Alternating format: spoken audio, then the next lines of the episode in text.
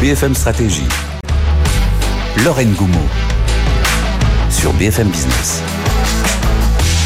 Bonjour à tous et bienvenue dans cet épisode de BFM Stratégie. Ce programme, le programme du jour, c'est la biologie synthétique. On va parler de cette petite, voire très très grande révolution qui est juste à notre porte. Et pour ce faire, on accueille Antoine Gourevitch. Bonjour Antoine. Bonjour Lorraine. Vous êtes directeur associé senior au BCG avec nous sur ce vaste sujet. Peut-être que certains qui nous écoutent, certaines qui nous écoutent, n'ont jamais entendu parler de ce terme de biologie synthétique. De quoi parle-t-on, Antoine, très simplement?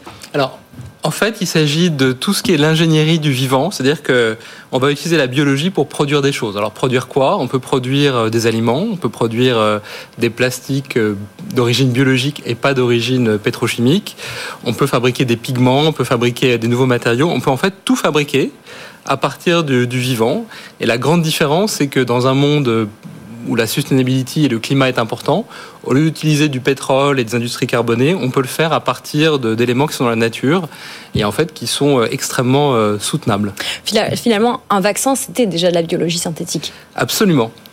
Alors, on va parler d'applications très concrètes, non pas à l'heure de Pasteur, mais à notre heure à nous. Aujourd'hui, en 2022, donnez-nous quelques exemples d'applications concrètes, peut-être par secteur, de là où la biologie synthétique vient bousculer les choses. Alors, vous avez parlé des vaccins. Euh, Moderna, évidemment, euh, et BioNTech sont des très bons exemples de biologie synthétique. Alors évidemment, ça vient du fait qu'on sait maintenant décoder le génome et en fait, on sait comprendre comment l'ADN est codé dans, la vie. Donc, on sait faire des choses comme ça. Parce que c'est ça qui est à la base de la biologie synthétique, la compétence de découper euh, l'ADN en petits morceaux. Et exactement. Alors ça, c'est vraiment la, révolution qui fait qu'aujourd'hui, on en parle depuis 1910. En fait, c'est un Français même qui a inventé le terme en 1912.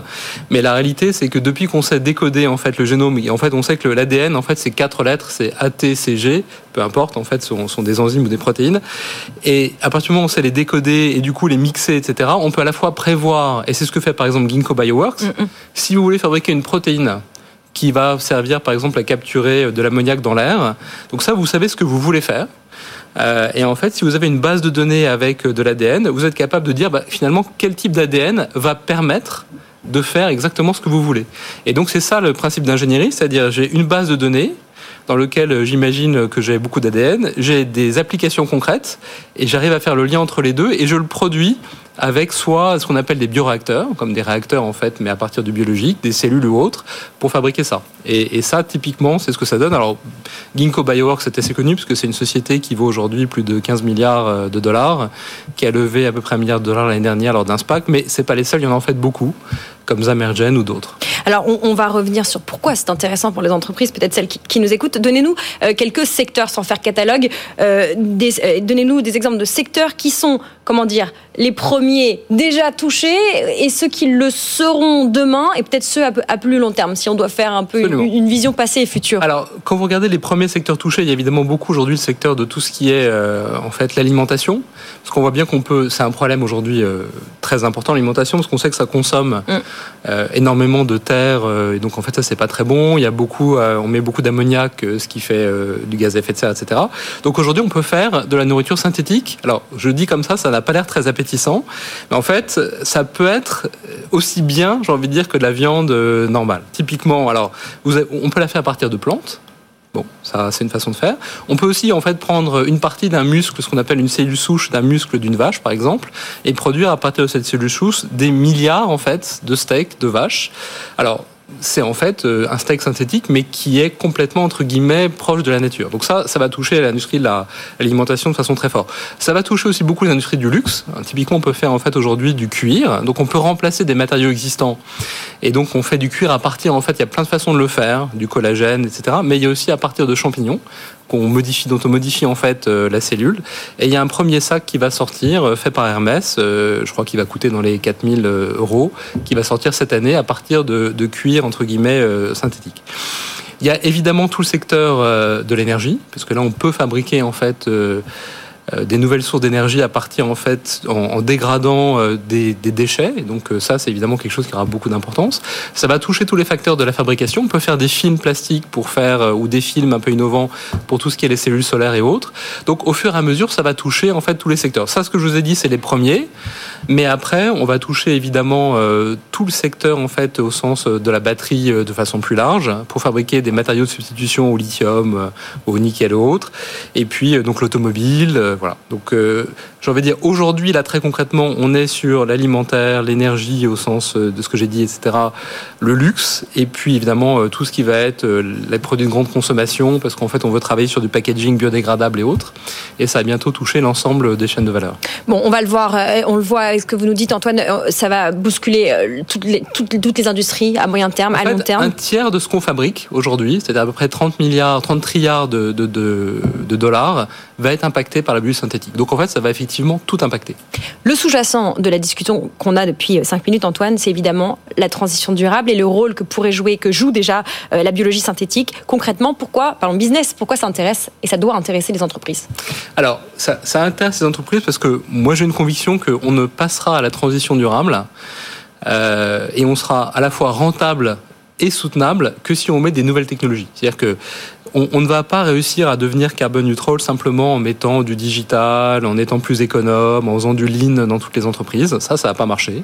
Il faut revoir fondamentalement ce qu'on produit et comment on le fabrique et comment on le vend. Et ça, ça nécessite de la technologie, pas que de la biologie synthétique, aussi euh, des nouveaux matériaux et autres, mais en tout cas, la biologie synthétique va permettre de le faire et va être un élément fondamental de ça. Donc tout le monde doit s'y intéresser, et d'ailleurs tout le monde s'y intéresse. Euh, quand on regarde en fait la dernière vague d'investissement euh, sur les 20 dernières années, en fait les deux domaines dans lesquels les fonds d'investissement euh, ont vraiment pris des participations, c'était à la fois tout ce qui était digital, donc tout ce qui a donné les Airbnb, Uber, etc., mm-hmm. et la biologie synthétique. Dans un cadre, les Airbnb, Uber, vous n'avez pas de risque technologique, entre guillemets, c'est facile à faire, mais c'est un risque de marché. Comment vous bâtissez l'écosystème, etc., ça qui est compliqué, mais il y a eu 25, 100 1000 entreprises comme, euh, comme Uber. Euh, qui des copycats qui sont morts. Des copycats qui sont morts. En revanche, dans la biologie synthétique, vous n'avez aucun risque de marché. Hein, c'est-à-dire ce que je dis, c'est on sait qu'un tiers de ce qu'on fabrique va être touché. Donc si ça marche, là, euh, voilà. Par contre, c'est compliqué à faire. Et notamment, ce qui est compliqué à faire, c'est ce qu'on appelle le passage à l'échelle. C'est-à-dire qu'aujourd'hui, 90% de ce qu'on trouve en biologie synthétique fonctionne le laboratoire, mais ne fonctionne pas dans l'usine. Ça, c'est le, le, vrai écueil. Alors, on le comprend, ça aussi, il y a toute une, reconfiguration des business models des entreprises, des stratégies à moyen et court terme aussi. Est-ce que vous pouvez nous lister quelques-uns des freins?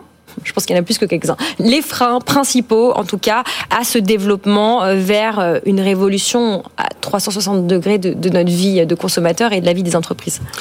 Alors, c'est vraiment une très bonne question. Je pourrais vous faire une, réponse euh, comme si j'étais un, fonds d'investissement. Je vais vous dire, c'est très difficile de transformer une entreprise une grosse entreprise qui a réussi, en fait, qui vient de la chimie ou qui sait transformer des choses, et lui dire là, on va faire quelque chose de complètement différent. Et c'est pour ça qu'il y a tellement de startups qui se mettent en place. Il y en a en fait énormément, parce qu'en fait, euh, c'est un peu comme, euh, on va dire euh, il a fallu Tesla pour que l'industrie automobile finisse par se dire on va faire de l'électrique, on va travailler différemment. Avant Tesla, tout le monde en parlait, mais il se passait rien.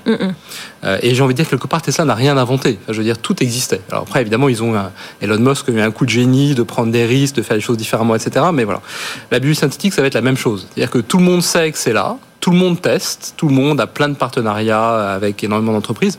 Reprenons l'exemple de Moderna et BioNTech. BioNTech avait des partenariats avec beaucoup d'entreprises pharmaceutiques, mais tout le monde se disait ça va pas vraiment marcher tout de suite, etc. Mm, mm, mm, donc en fait, là, euh, un des premiers freins, c'est ce syndrome en fait de le succès que j'ai aujourd'hui vient de technologies très différentes. Et c'est très difficile de dire que je vais changer, parce qu'en fait, faire de la biologie synthétique, c'est pas juste dire je prends une technologie et je remplace une machine.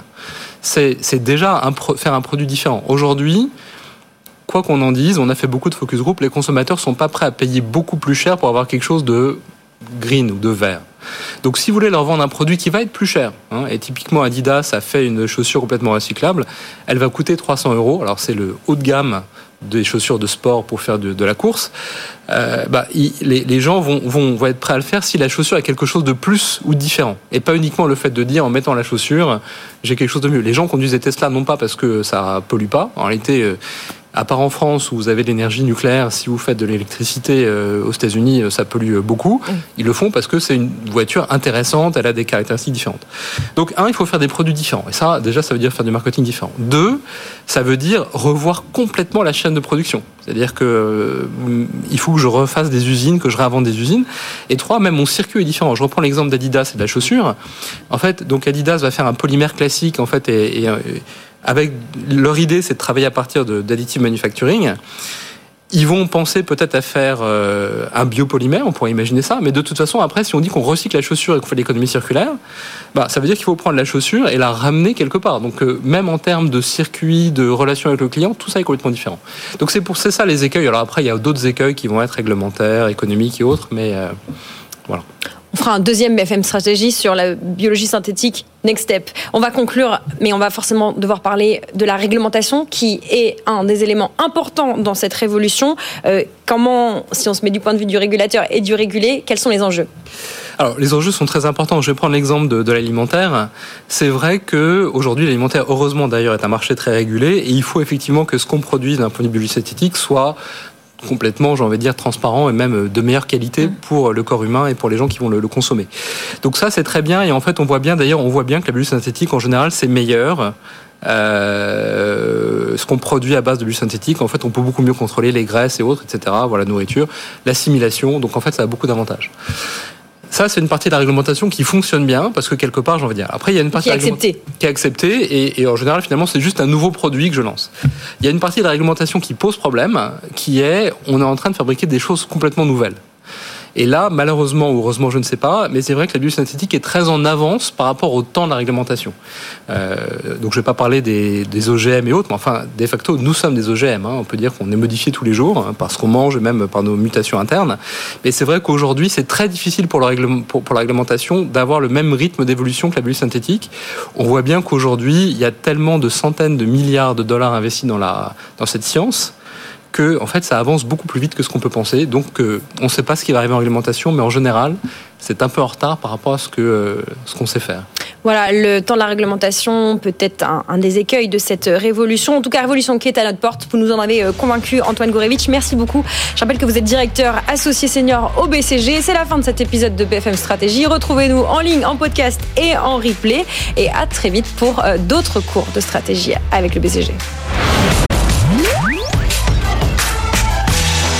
BFM Stratégie sur BFM Business.